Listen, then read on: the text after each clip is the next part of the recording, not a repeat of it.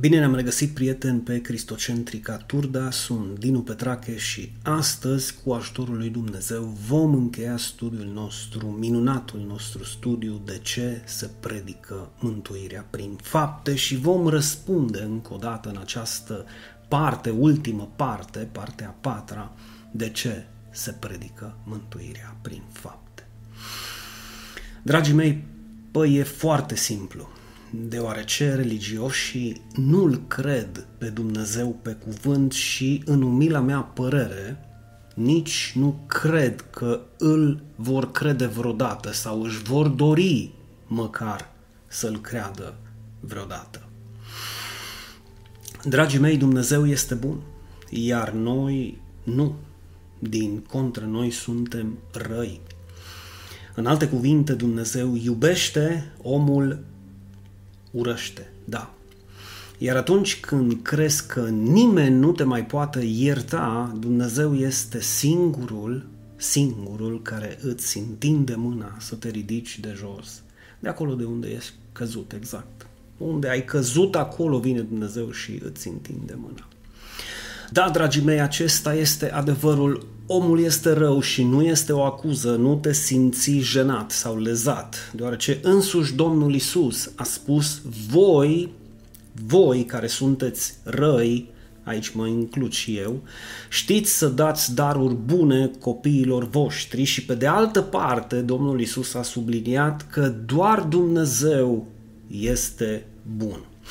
Așa că planul diavolului pentru omenire a fost, este și va continua să fie următorul, să influențeze pe toți oamenii, în mod special pe cei care sunt în poziții ecleziastice, să nu se ierte unii pe alții, dacă este posibil, da, să nu se iubească unii pe alții, dacă va fi posibil și aceasta, și cu siguranță este, că vedem cum trăim, în lumea în care trăim, îi influențează să nu fie buni unii cu alții, să nu se sprijine sau se ajute unii pe alții. În alte cuvinte, să se urască, să se judece, să se condamne și dacă ar fi posibil chiar să se omoare între ei și asta, desigur, chiar în numele credinței, dacă se poate.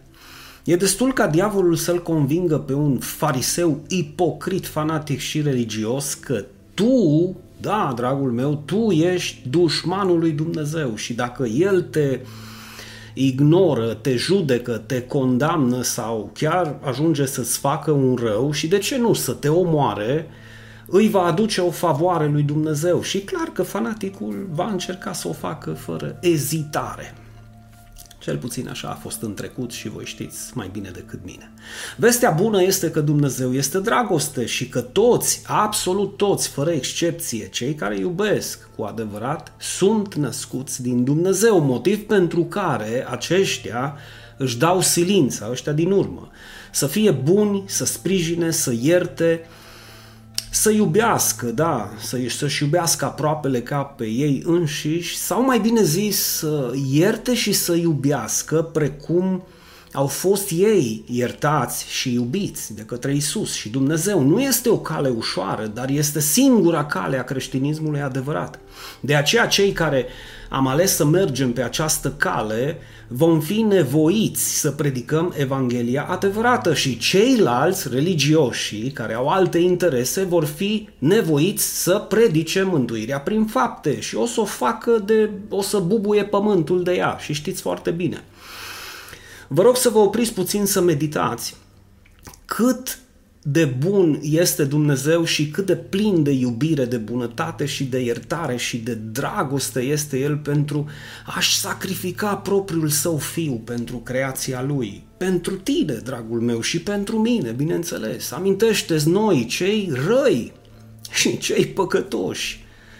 Din dragoste pentru noi, Dumnezeu a decis să salveze lumea de păcat, să ne salveze de păcat, de păcate și până la urmă de moarte. Și cum a reușit să facă aceasta? Cum a reușit Dumnezeu să ne ofere aceeași șansă la mântuire tuturor și pentru noi toți, fără excepție, chiar dacă creația Lui împreună cu poporul său, întregul său popor, am fost și suntem răi, Da, neascultători, răzvrătiți, păcătoși și pe deasupra unii și ipocriți, în sensul în care se cred mai drepți decât alții, mai nevinovați decât alții și chiar mai mântuiți decât alții, prin împlinirea, dacă vă aduceți aminte, unei foarte mici părți din legea lui Dumnezeu. Din acest motiv am zis pe deasupra și ipocriți, deoarece nu există ipocrizie mai mare decât aceea de a continua să te bazezi pe câteva dintre legile lui Dumnezeu și să le ții cu prețul vieții tale, iar pe celelalte care constituiesc peste 95% din legea lui Dumnezeu, pur și simplu să le ignori în totalitate și nu numai atât. Fiți atenți, să citești și negru pe alb, ce zice Galaten 3.11, este clar că nimeni nu este îndreptățit înaintea lui Dumnezeu prin lege și tu să-i dai bătaie, să continui să ții acele câteva legi și să înveți și pe alții să facă la fel.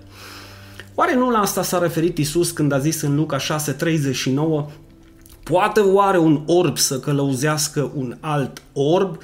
Nu vor cădea ei amândoi în groapă? Bineînțeles că poate să-l călăuzească, dar spre aceeași groapă, nu spre nimic altceva. Și totuși Dumnezeu care este bun, este plin de îndurare, plin de milă și a arătat dragostea față de noi toți și chiar față de acești fățarnici religioși care se bazează pe câteva legi, atunci când a decis să-L trimită pe Fiul Său în lume, ca El, Hristos, să împlinească toată legea în locul tău și al meu și al nostru lege care ne-a fost împotrivă și prin care nu ne-am putut salva niciodată, ci din contră. Din contră, această lege ne-a condus spre blestem pe toți cei care nu am reușit să o ținem, să o împlinim toată, precum este scris, blestemat este oricine nu rămâne în toate lucrurile scrise în cartea legii ca să le facă, să le împlinească. Și în cele din urmă am fost găsiți vinovați în fața lui Dumnezeu, fiind, hai să zicem, clar, pe drept judecați și condamnați la moarte. Dar hm, planul lui Dumnezeu de mântuire a fost unul plin de iubire, plin de dragoste, din simplu motiv că l-a trimis pe Fiul Său în lume nu doar să țină, să împlinească legea în locul tău și al meu în locul nostru, ci și să se facă blestem în locul nostru, precum este scris, Hristos ne-a răscumpărat de sub blestemul legii, devenind blestem pentru noi. Mai concret, blestemul care ar fi trebuit, și pe bună dreptate amintește-ți, să cadă peste noi toți, i-a fost atribuit lui Hristos. Da.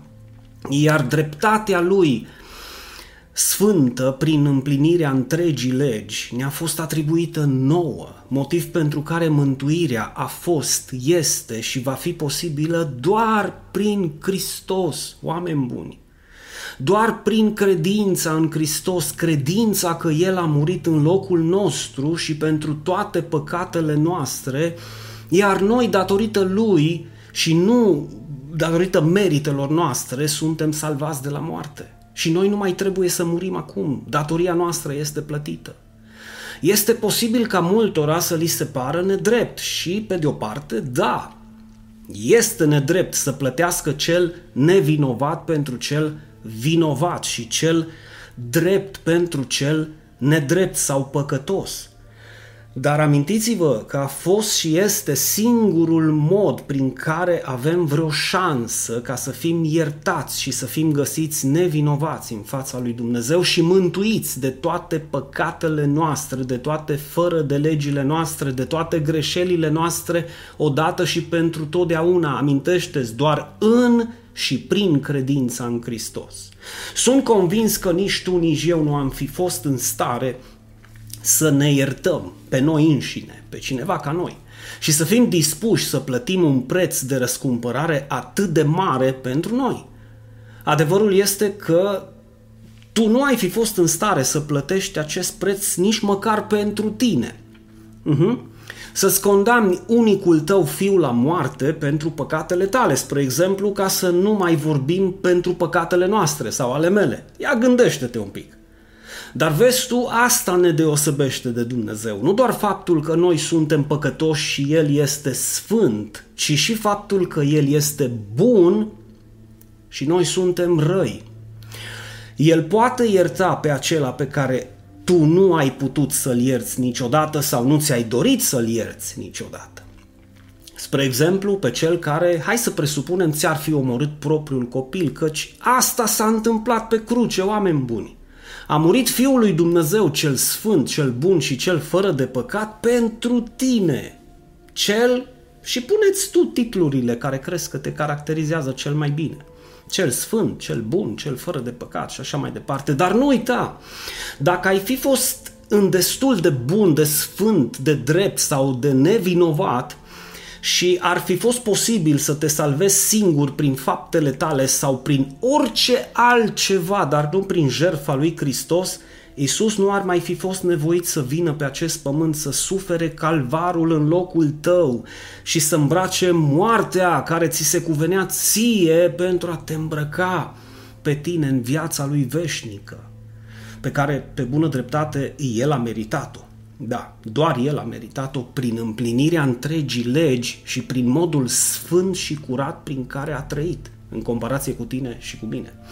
Da, și mă repet, în ochii multora nu este drept, deoarece au impregnată vechea lege înăuntru lor care spune dinte pentru dinte și ochi pentru ochi, dar dragostea lui Dumnezeu pentru noi a strălucit mai tare, atât prin lucrarea lui de mântuire, cât și prin cuvintele scrise în Ioan 3 cu 16.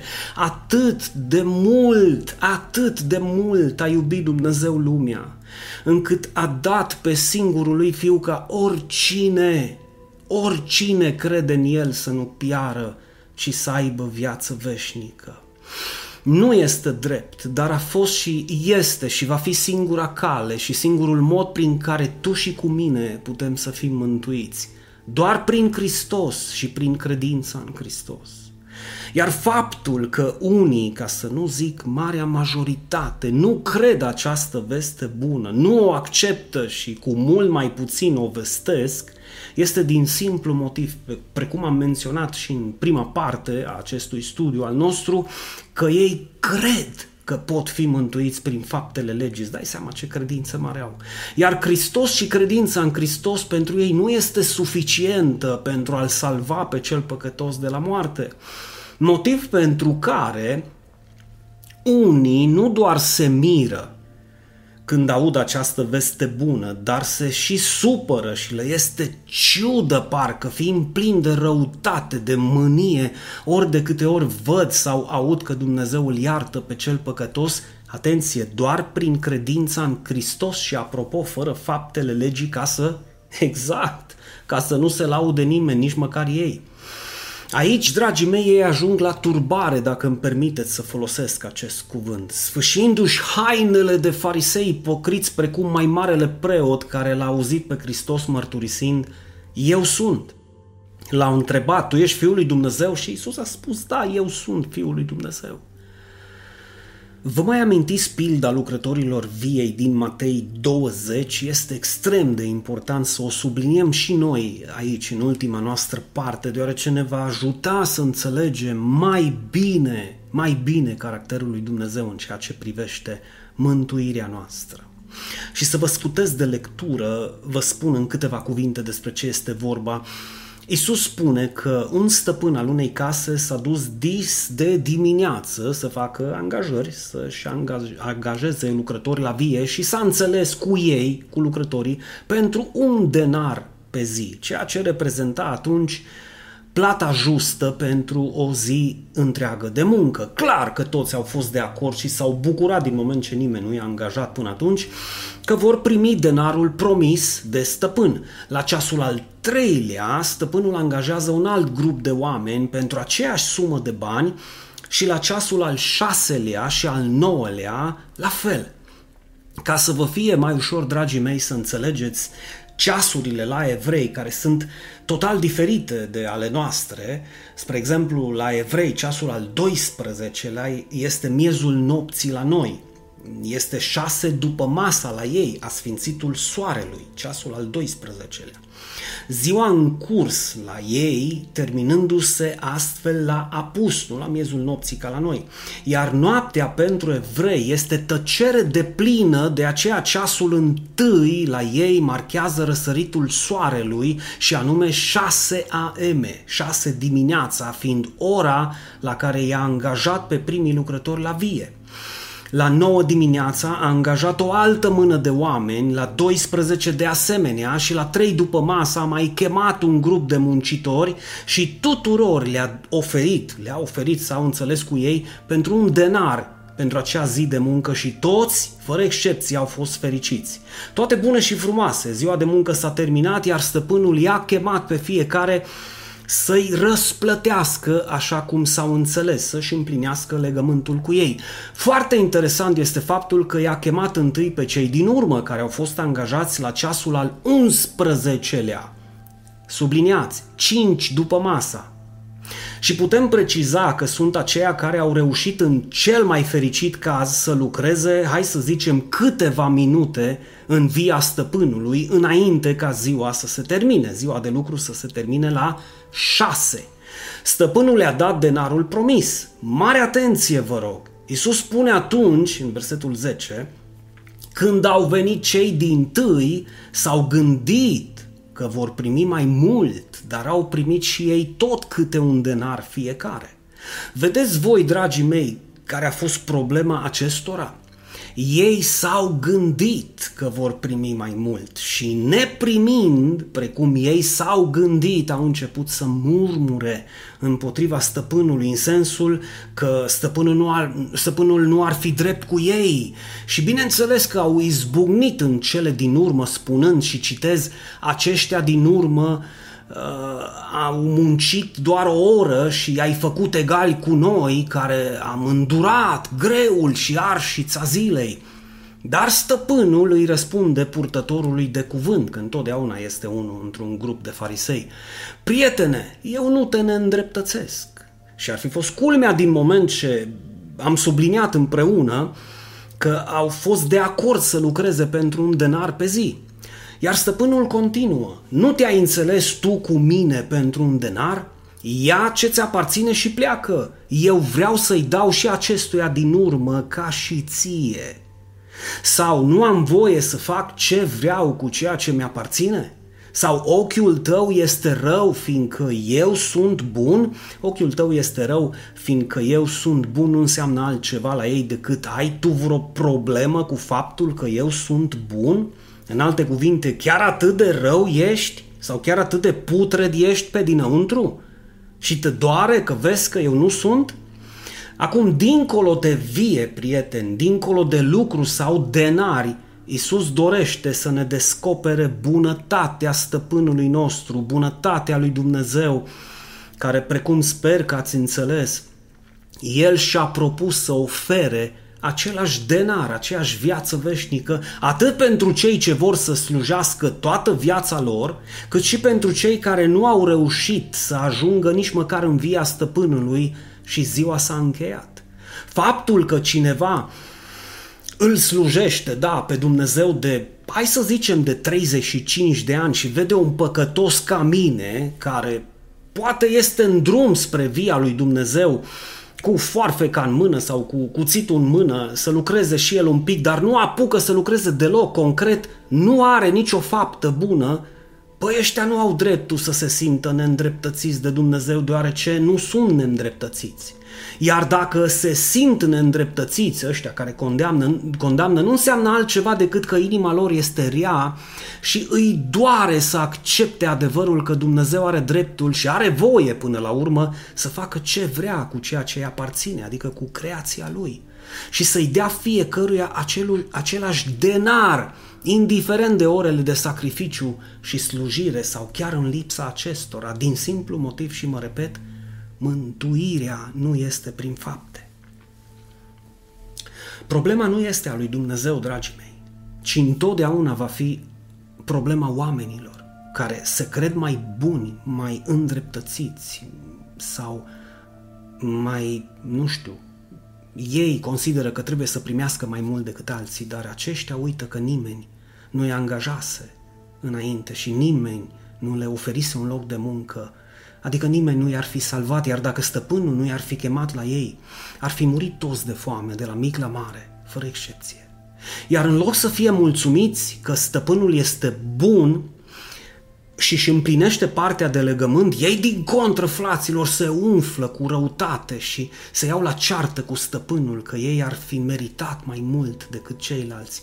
Dragii mei, să nu vă lăsați duși în rătăcire, deoarece prețul plătit de apost- pentru apostolul Pavel, care și-a dedicat întreaga lui viață din ziua în care mergea pe drumul spre Damasc și până când a fost decapitat de către împăratul Nero, este același preț care s-a plătit și pentru tine și pentru tâlharul de pe cruce care nu a avut nicio faptă bună, deoarece jertfa lui Hristos poate acoperi de la câteva păcate până la toate păcatele lumii. Iar fără această jertfă nimeni, absolut nimeni nu poate fi mântuit.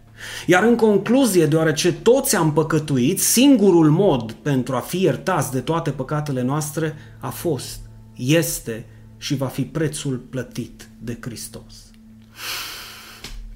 Da, dragii mei, acum de ce Dumnezeu a ales să condiționeze mântuirea doar prin credința în Hristos și nu prin faptele, faptele oamenilor? Deoarece nimeni nu a reușit să trăiască într-o sfințenie atât de curată, atât de pură și atât de perfectă cum a trăit Hristos și nimeni nu a putut să împlinească toată legea precum a împlinit-o Hristos și iubiții mei.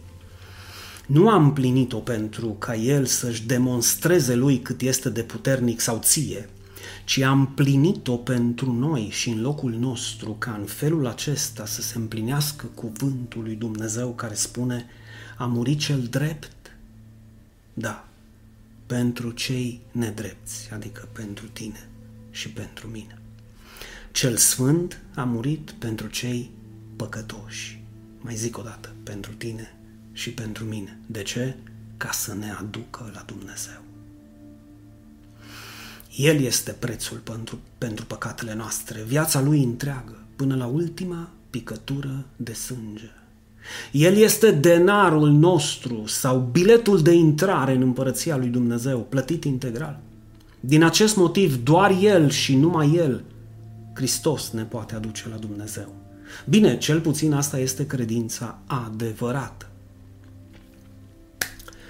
De aceea mântuirea este, dragii mei, și va fi posibilă doar prin Hristos și orice altceva, mă refer la a adăuga ceva pe lângă Hristos, este și va fi o ofensă adusă lui Dumnezeu, deoarece pur și simplu îi spui lui Dumnezeu că El minte, că e un mincinos. Iar în concluzie, nu devii doar un necredincios atunci când tu nu crezi că Dumnezeu îl mântuiește pe cel păcătos doar prin har și doar prin credință și fără fapte, ci îl faci mincinos pe Dumnezeu ori de câte ori crezi că Isus, credința în Isus și prețul plătit de Isus nu este întreg sau nu este suficient pentru a te salva sau al salva pe păcătos de la moarte și că pe lângă acest preț este sau va fi nevoie și de faptele tale bune pentru a fi găsit în fața lui Dumnezeu îndreptățit și nevinovat, iar în cele din urmă mântuit. Oameni buni, din moment ce viața veșnică se primește doar prin credință, orice altceva vei adăuga la această credință va constitui și subliniază păcatul tău de neiertat în fața lui Dumnezeu. Păi din moment ce nu ai cum să fii mântuit decât dacă îl crezi pe Hristos pe cuvânt, atâta timp cât tu continui să nu crezi că oricine trăiește fizic și crede în Hristos nu va muri spiritual niciodată, deoarece mântuirea este darul lui Dumnezeu și e fără fapte ca să nu se laude nimeni, Atâta timp cât nu vei crede aceste adevăruri, vei rămâne în întuneric și din nefericire îi vei conduce și pe alții în aceeași groapă.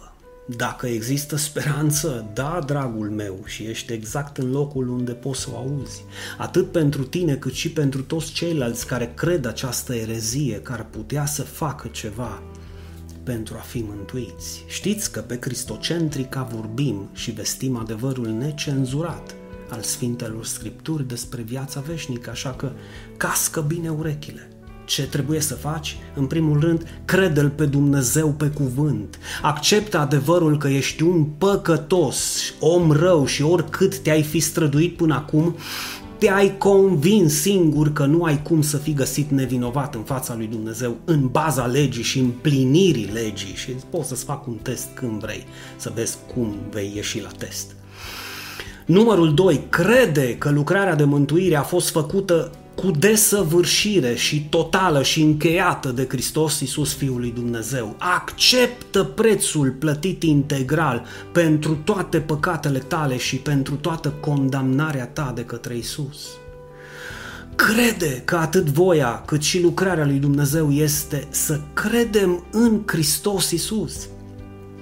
Și nu în ultimul rând, Primește-l astăzi prin credință și crede în numele Lui cu adevărat, iar Dumnezeu îți va da autoritate să devii și tu un copil al lui Dumnezeu, iar dacă ești copil, vei fi și moștenitor împreună cu El. Și eu îți garantez că nimeni și nimic nu te va smulge din mâna lui Hristos, deoarece Hristos este suficient de puternic să nu te piardă din mâna lui și să împlinească voia Tatălui de a nu pierde pe nimeni dintre cei care cred în El.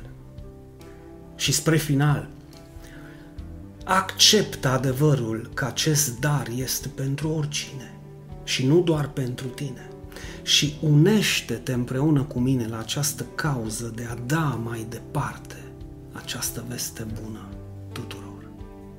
Iar dacă vreodată vei face vreo faptă bună, să nu o faci pentru a fi mântuit, ci în consecința faptului că ești mântuit.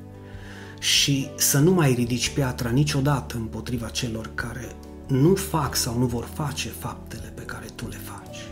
În acest fel îți vei demonstra ție însuți că ești și vei fi în adevăr și că lumina adevărată a venit și peste tine ca să poți trăi și tu conform Evangheliei adevărate care ți-a deschis și ție ochii ca să vezi și tu diferența dintre dar și răsplată, har și lege, mântuire și ucenicie.